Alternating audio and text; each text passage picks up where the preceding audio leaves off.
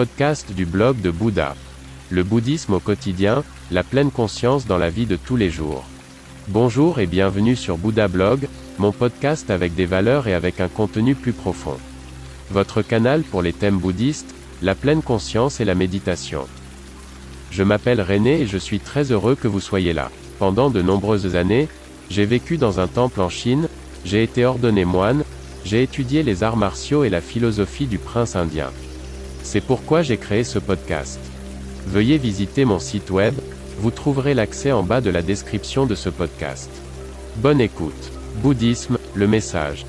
Le message du bouddhisme, qui doit également apporter l'illumination ici, est empreint de sagesse et de connaissance. La sagesse du droit chemin. Je voudrais essayer de présenter ici, de manière aussi brève et compréhensible que possible, au moins une partie des contenus essentiels de l'enseignement de Bouddha, le Dharma.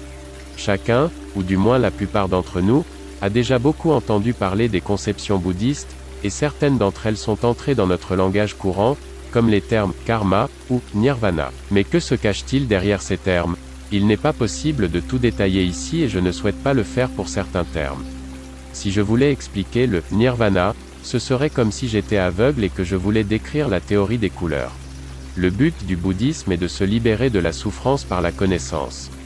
La compassion et l'humanité sont des qualités qui nous soulagent du cycle des renaissances éternelles, et ce uniquement à l'aide de notre propre volonté et de notre intellect.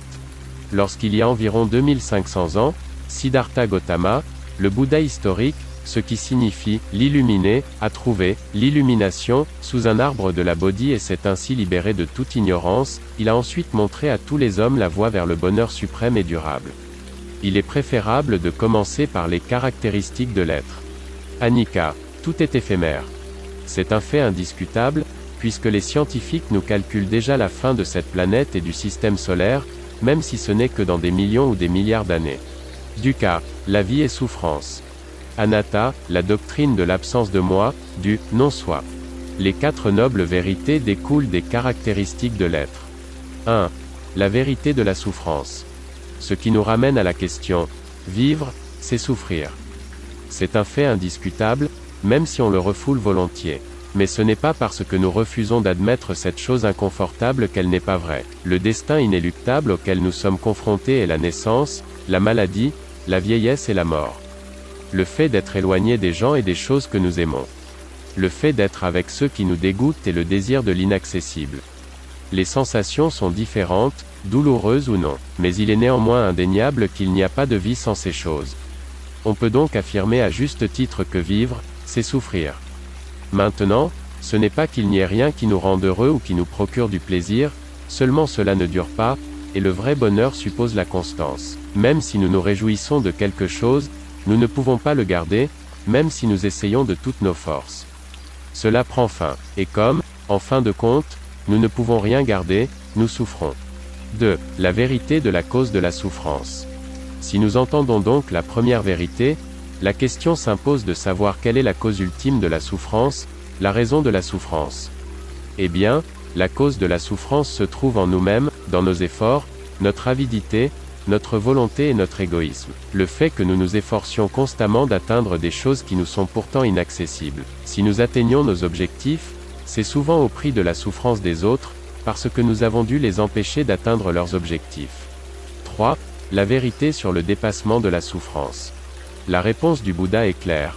Oui, nous pouvons surmonter la souffrance en surmontant notre avidité, nos désirs et nos fausses aspirations, en lâchant prise, en nous libérant des désirs et du dégoût. Tous les désirs ne sont certainement pas condamnables, mais il faut toujours faire preuve d'autocritique quant à l'origine de ces désirs et à ce que l'on souhaite obtenir avec eux. Fait-on le bien pour soi-même, sans poursuivre un but, ou le fait-on pour ses propres mérites, pour renforcer son propre moi, si l'ignorance de la vraie réalité est finalement éliminée, l'illusion du moi est également éliminée. 4. La vérité du chemin pour surmonter la souffrance. La question suivante est de savoir comment surmonter cette souffrance, comment atteindre le but dont il a été question précédemment, eh bien, la voie pour surmonter la souffrance est le noble sentier octuple du Bouddha, également appelé la voie du milieu. Le noble sentier octuple du Bouddha consistant. La connaissance juste signifie pratiquer l'amour du prochain, abandonner l'égoïsme, la haine et la violence, renoncer et lâcher prise. Comportement juste, ou décision juste. Signifie, saisir l'essence des choses telles qu'elles sont réellement. Parler avec justesse. Signifie, dire la vérité au bon moment et au bon endroit, sinon se taire. On se tient à l'écart du mensonge, de la calomnie et de la duplicité. Agir, ou se comporter, de manière juste. Signifie, se comporter de manière pacifique et non violente. Rechter Lebensunterhalt. Bedete, Sichen Arbeit zuzuren, mi der anderen keinen Schaden zu. Rechtes bemühen, oder Rechte en Strengung.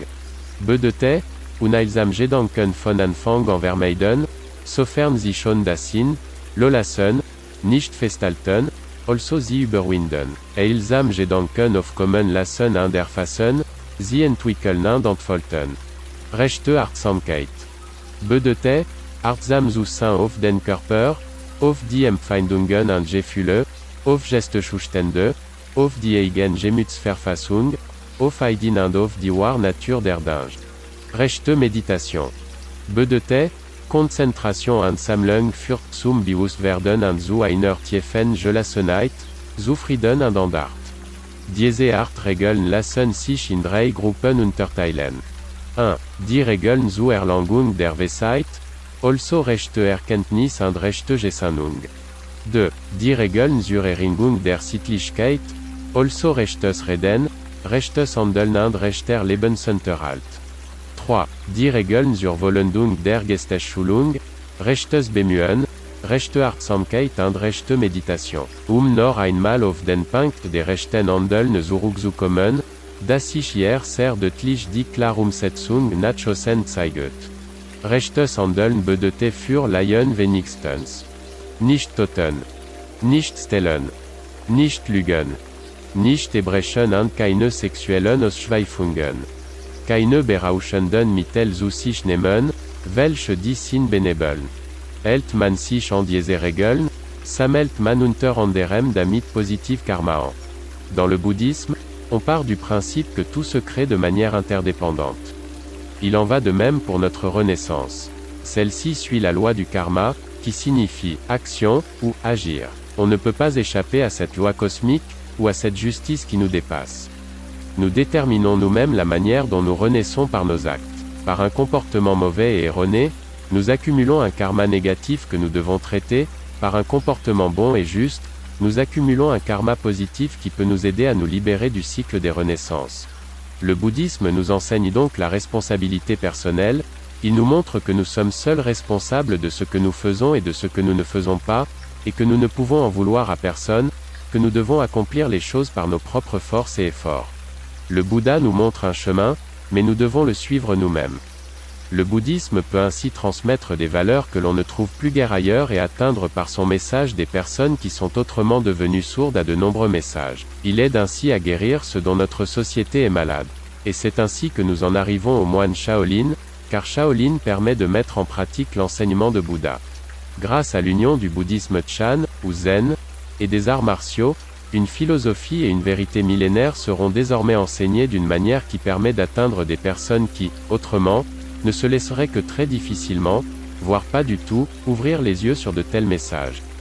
Dans ce contexte, le temple de Shaolin a une responsabilité particulière, car le bouddhisme zen a été fondé au temple de Shaolin par Bodhidharma, le 28e patriarche du bouddhisme, et le premier patriarche du zen.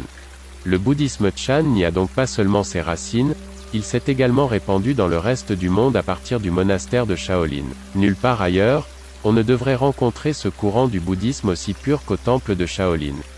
Zen ou Chan signifie recueillement, c'est-à-dire méditation juste. C'est pour cela que le bouddhisme zen est surtout connu en Europe. Le zen bouddhiste, qui influence les arts martiaux, montre, comme probablement aucune autre philosophie dans son contenu, le véritable esprit du bouddhisme.